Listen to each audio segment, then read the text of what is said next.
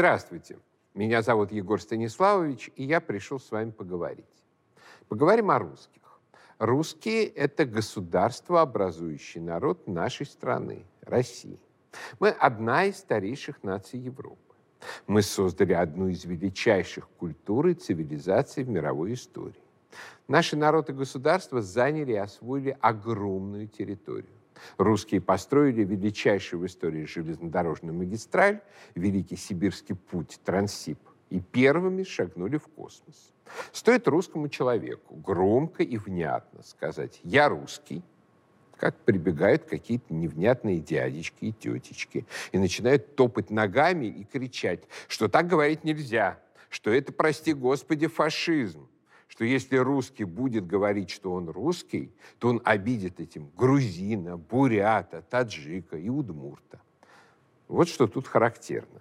Во-первых, ну, некоторые из этих народов сами кого хочешь обидят. У них достаточно собственной гордости.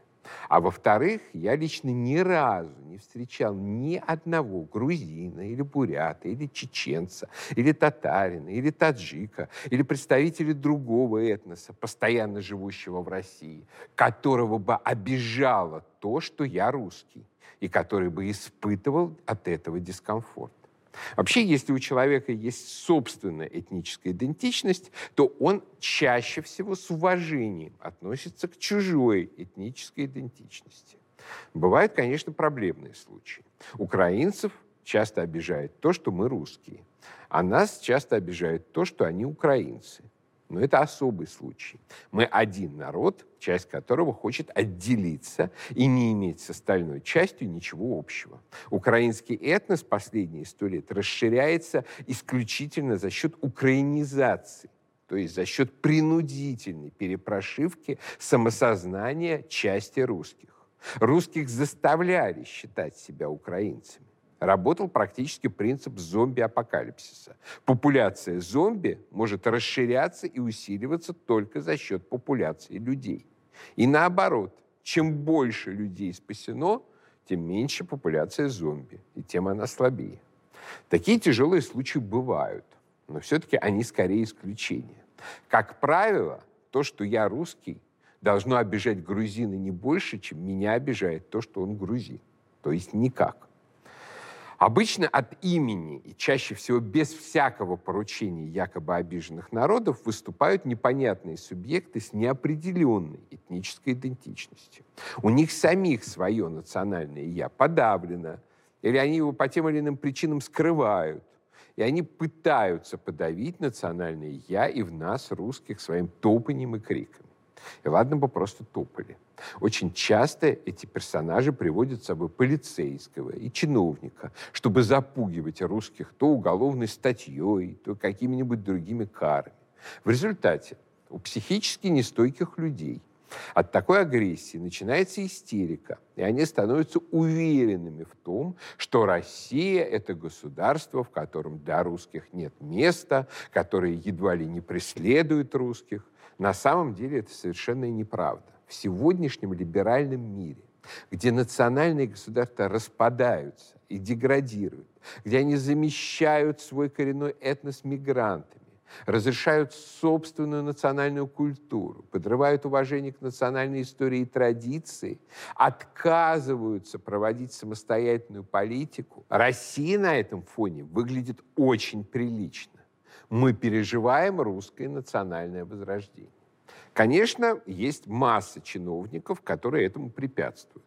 Есть масса анекдотической дури, вроде того, когда мы слышим о ста народах Вологодской области.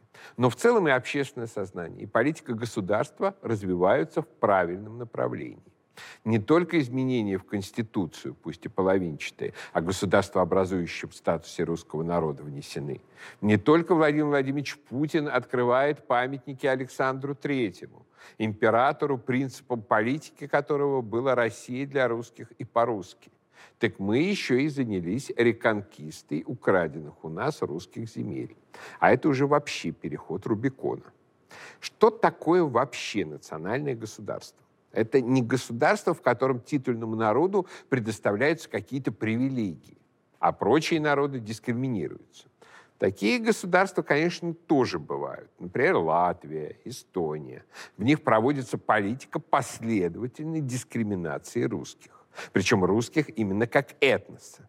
Ну, мы справедливо считаем такие государства не национальными, а неонацистскими. Национальное государство – это государство, которое ставит в центр своего целеполагания и деятельности интересы образовавшей ее нации. В нашем случае русской нации. Развитие русского народа и его культуры, безусловно, является ценностью и для всех народов, живущих в России, и для всего мира. Русские создали одну из величайших мировых культур создали уникальную систему освоения большого пространства, которое без нас просто рассыплется на мелкие куски и деградирует, вновь превратившись в ледяную пустыню. Мы являемся хранителями неповрежденной традиции православия, не проституирующими ее в угоду геополитики НАТО и современной либеральной повестки как это делают в раскольничьем Константинопольском патриархате. Национальное государство должно уделять особое внимание русской демографии, защите русского языка, развитию русской культуры, сохранению русских традиций, тому, чтобы все граждане этого государства считающие себя русскими, носили это имя с гордостью. А представители других народов, чьи права никак не ущемляются, относились к русским с уважением и даже любовью. Безусловно, национальное государство должно заботиться о территориальной целостности нации, не давать украсть у нее ее землю, а украденное возвращать. Можем ли мы добиться, чтобы наше государство Россия было таким? Уверен, что можем. Но ну, давайте разберемся, кто мы такие, русские. Начнем прямо с самоназвания. Последние десятилетия у нас характеризовались настоящим гонением на слово «русский», которое лишь сравнительно недавно прекратилось. Сплошь и рядом мы наблюдали, как слово «русский» старались заменить на «российский». Причем говоря не только о государстве или этносе, но и, например, о литературе или языке. В любом начальственном тексте принудительно заменяли русских на россиян. В чем последнее слово начало значить не то, что у Карамзина, просто возвышенный синоним слова «русский», а нечто прямо противоположное, по сути, отрицание русских. Борис Николаевич Ельцин очень любил повторять изречение башкирского поэта Мустая Карима «Не русский я, но россиянин». Хотя поэт разумел нечто прямо противоположное, что хотя он не русский этнически, но причастен русскому миру как россиянин. В ельцинском же языке это начало означать, что русские должны отречься от своей русскости и сделаться россиянами. В итоге слово «россиянин» превратилось в патриотических кругах почти в ругательство. Достаточно вспомнить трактат Константина Анатольевича Крылова «Россияне и русские», написанный в 1992 году, в котором была высказана мысль, что россияне, то есть наша западническая часть общества, уже, по сути, структурировались в отдельный этнос, который стремится захватить территорию России и ассимилировать или выгнать русских. По счастью, прогноз Крылова не оправдался никакого полноценного этноса, вытесняющего русских, из тех россиян не получилось. Они так и остались, по выражению Дмитрия Голковского, навиопами. А в 2022 году и вовсе вынуждены были в большинстве своем свалить через Верхний Ларс. И наша задача сводится теперь к тому, чтобы они не вернулись всей этой массой назад. А вот в отличие от россиянства идея русской прилагательности к сожалению, жива. Иногда даже от вроде бы патриотов можно услышать несусветную чушь о том, что русский – это имя прилагательное. Из этого тезиса выводится целый пучок выдумок, что, мол, никаких русских как этноса самих по себе нет, что определение «русский» только прилагается к чему-то, что это не похоже на другие народы, у которых название этноса – это имя существительное что в такой мнимой прилагательности русских видна наша собственная неуверенность и робость, что мы якобы сами себя не чувствуем нацией. Все эти построения – бред от начала и до конца. Название «русский» относится именно к этносу и нации. Никакого различия в самоопределении между русскими и другими европейскими народами нет. Скажем, существительное «француз» и прилагательное «французский» во французском языке пишутся и звучат одинаково – «франце». То же самое с итальянцами и прилагательным «итальянский» испанцами и прилагательным «испанский». Это во всех случаях одно и то же слово. Это называется субстантивированное прилагательное. То есть прилагательное, приобретшее значение предмета, потеряв значение признака предмета. То есть слово «русский» в этом значении, значении этнонима, обозначает именно предмет, русский человек, а не его качество. То есть если мы скажем «русский, русский», в первом случае имею в виду прилагательное качество, а во втором случае субстантив, предмет, то это, конечно, будет стилистически коряво, но, строго говоря, ошибкой не будет. Каким образом такое именование нашего этноса сформировалось? Первоначально народ, который создал Россию, именовался Русь. Русь — это множественное число, обозначавшее весь народ как субъект целиком. Например, приходила Русь на Царьград. Когда надо было определить отдельного человека из этого народа, то применялось слово «русин». Потом из этого единственного числа развился другой этноним – русины, обозначавшие западных русских и до сих пор обозначающие закарпатских русинов. В слове о полку Игореве четыре раза встречается уникальное поэтическое слово «русичи». Это очень интересное слово, которое обозначает совокупность индивидуальных носителей этнического начала. То есть и каждый из Игоревых воинов по отдельности русич, и все они вместе во множественном числе русичи. При этом почти одновременно со словом «Русь» появилось прилагательное «русский» использовавшееся для определения самых разных вещей.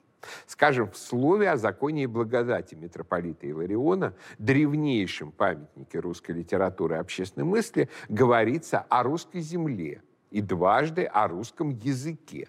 Здесь слово «язык» имеет значение «народ». В повести временных лет прилагательным «русский» обозначались самые разные вещи. Язык, в смысле народ, земля, князь, люди, послы, закон, власть, род, волость, сторона, страна, град, метрополия, море, ладьи, имя, челядин, сыны, вой, то есть воины, полки, праздник, познание, устремление, в смысле стремительная атака. Вот все это в древнерусской словесности XI века определяется как русское.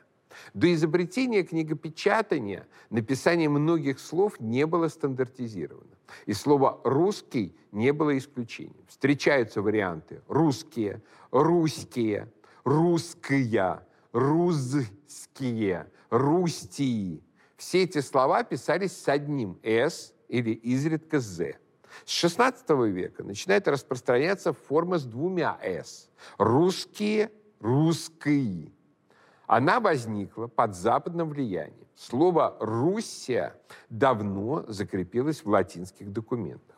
А вот в греческих текстах с самого знакомства греков с Русью закрепилось слово «Россия», которое с конца XIV века начало распространяться и в русской книжности. Еще с проповеди патриарха Фотия одно нашествие русских на Константинополь в 860 году использовался греками корень «рос».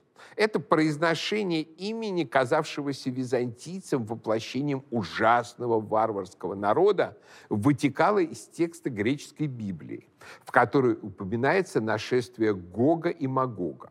Князья Рос, Масох и Тувал, или по-гречески Архонта Рос, Масох, Кайфабель. Соответственно, греки называли северный народ Рос, а его страну Россия.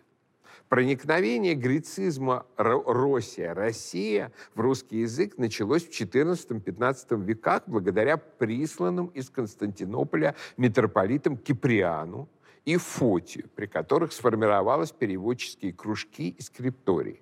Поскольку в византийской документации занимаемая ими митрополичья кафедра именовалась Россия, то они стали употреблять это слово и в текстах, написанных по-славянски.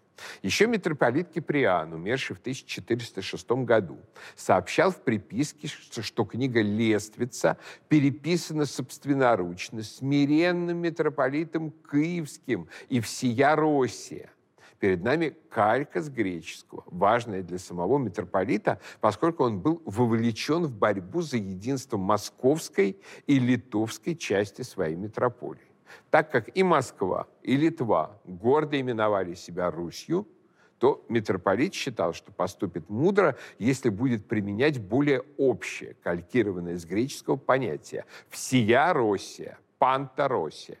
И вот уже писатель Григорий Цамблак в нагробном слове этому митрополиту Киприану именует его архиепископом российским и светилом российской земли.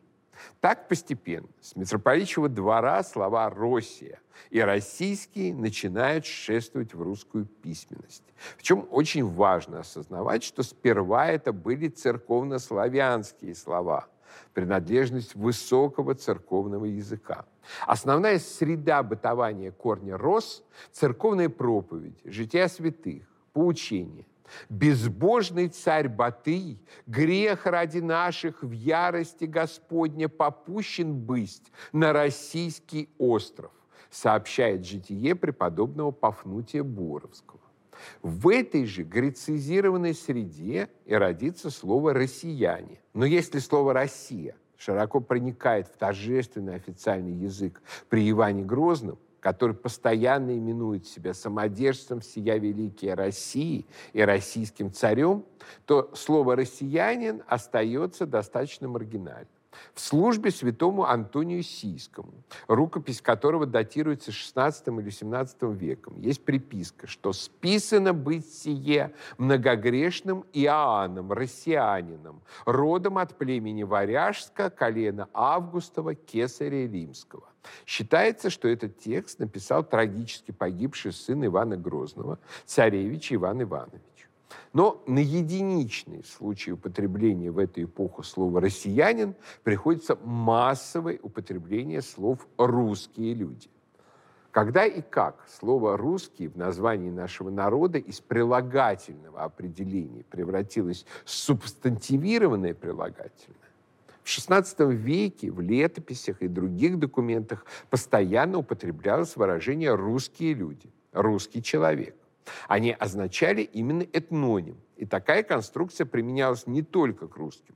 В наших летописях то и дело встречаются немецкие люди, литовские люди, персидские люди. Это, опять же, норма для многих родственных нашему индоевропейских языков. Скажем, в английском языке слово «англичанин», «englishman» означает именно английский человек. Однако русский язык устроен по-другому, чем английский. Два слова не могли корректно слиться в одно. Поэтому произошло другое. То, что филологи называют эллипсис, то есть пропуск того слова, которое по контексту и так очевидно. В XVII веке царским писцам в какой-то момент надоело бесконечно повторять слово «люди» и они стали его пропускать. Первый известный нам случай такого эллипсиса относится к 1649 году, когда в соборном уложении царя Алексея Михайловича дана такая конструкция относительно освобождаемых литовских пленных, которые за время жизни в России в имениях русских бояр переженились на русских людях. И вот в соборном уложении сказано следующее.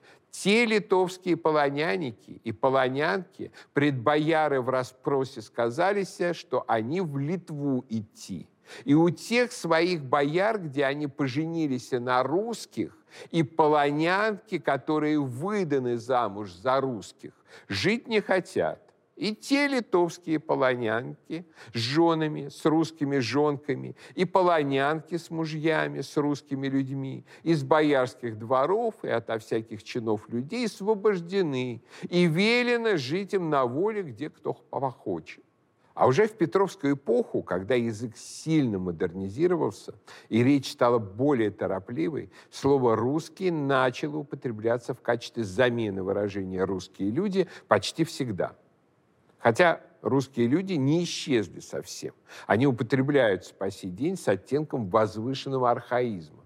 Например, моя вышедшая сравнительно недавно книга называется «Добрые русские люди». Как я уже сказал, рядом со словом «русский» в высокой литературе начало распространяться слово «россиянин», поскольку Петр Великий скрестил два влияния – латинское с двумя «с» в названии нашей страны и уже закрепившееся греческое с буквой «о» вместо «у» в корне. И получилось слово «Россия». Украинский пропагандист, кстати, очень любит рассказывать о том, что Петр якобы переименовал Московию в Россию. На самом деле Петр изменил написание «Россия» с одним «с» на «Россия» с двумя. А вот слово «россиянин» действительно распространилось очень широко. В 1713 году в книге Марсовой сообщается, что в то время у россиян со шведами изрядное между собою было обходительство. В рассуждении вице-канцлера Шафирова о причинах Северной войны говорится, что шведы давно имели намерение к войне против россиян, а окончательно впечатал это слово в русскую письменность Феофан Прокопович в своем надгробном слове Петру Великому. «До чего мы дожили, россияне? Что видим? Что делаем? Петра Великого погребаем». Именно при Петре Великом Русь и Россия превращаются в Россию, а русские люди – в россиян – не, нетрудно увидеть здесь черты той лингвистической революции, которая породила экзерцицию, экзекуцию, батальон, конфузию и Санкт-Петербург. Западническая трансформация культуры требовала и западнической же, произведенной из прижившегося в высоком стиле грецизма, трансформации самоназвания нации. Впрочем, не случайно и то, что как Петровский камзол остался принадлежностью лишь служилых людей, в то время как русский народ сохранил верность исконной бороде и исконной одежде, так и слово «россияне» закрепилось исключительно в высокой столичной словесности. У Ломоносова, Державина, Карамзина, Пушкина наравне с другим возвышенным словом «рос» или «рос» Заметим, кстати, что слово «рос» применять наши вводители толерантности и российской нации почему-то не торопится. Слишком уж явно в нем проскальзывает неполиткорректное этническое начало. Впрочем, слово «россияне» в этом смысле ничем не более политкорректно. В русском языке XVIII – начала XX веков оно обозначает этнически русских и более никого – Никакого обобщающего русских и нерусских значения, которое ему пытаются придать в начале 21 века, в нем не было и в помине. Ломоносов сетует. У нас, природных россиян, ни докторов, ни аптекарей, да и лекарей мало. Также механиков искусных, горных людей, адвокатов и других ученых, и ниже своих профессоров в самой академии и в других местах. Нужно ли напоминать?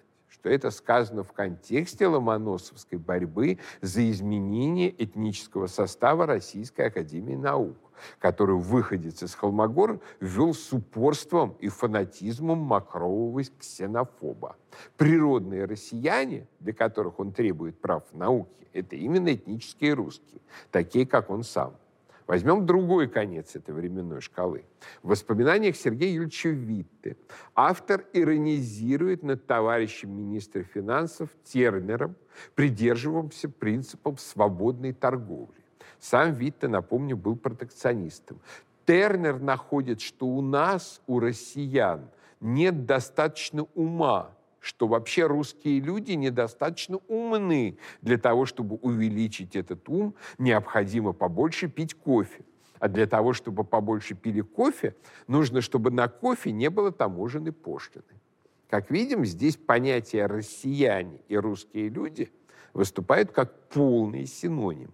Причем в значении не гражданской, а если не этнической и биологической, то как минимум культурно-бытовой общности. И простой народ, и те публицисты, которые ориентировались на идеал народности, архаисты, славянофилы, употребляли в основном слово «русский». В пословицах русского народа Владимира Ивановича Даля есть множество пословиц про русских и русаков. Еще одно простонародное слово для обозначения русского человека. Русский терпелив до зачина.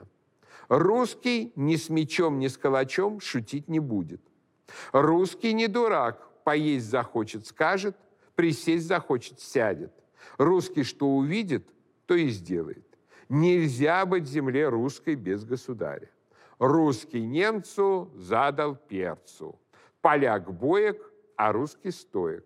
От русских отстал, а к немцам не пристал. Доселе русского духа слыхом не слыхано, видом не видано, а ныне русский дух воочию является. А вот про россиян пословиц так и не завелось. В русских исторических песнях тоже сказано о русских немало. Вот, например, песня «На литовском рубеже». «Как два ясные соколы воедино место слетались, помогай Бог молодцу, дворянину русскому». А вот песня ополченцев 1812 года. «Не труба трубит звонко золота, как возговорит православный царь.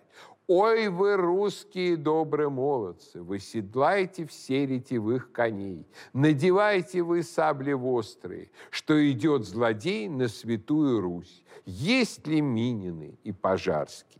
В XIX и XX веках слово «русский» становится не только определением этноса, но и знаменем национального образа мысли символом национального направления у деятелей русской культуры, славянофилов, почвенников, национал-государственников. И прилагательные, и существительные со словом «русский» означают у них человека определенного образа мысли. Русское воззрение, русское направление – истинно русский, русская партия. Это слово отличало человека от тех, кто склонен был к бездумному подражанию Западу. А вот слово «россияне» в 20 веке имело очень интересную историю.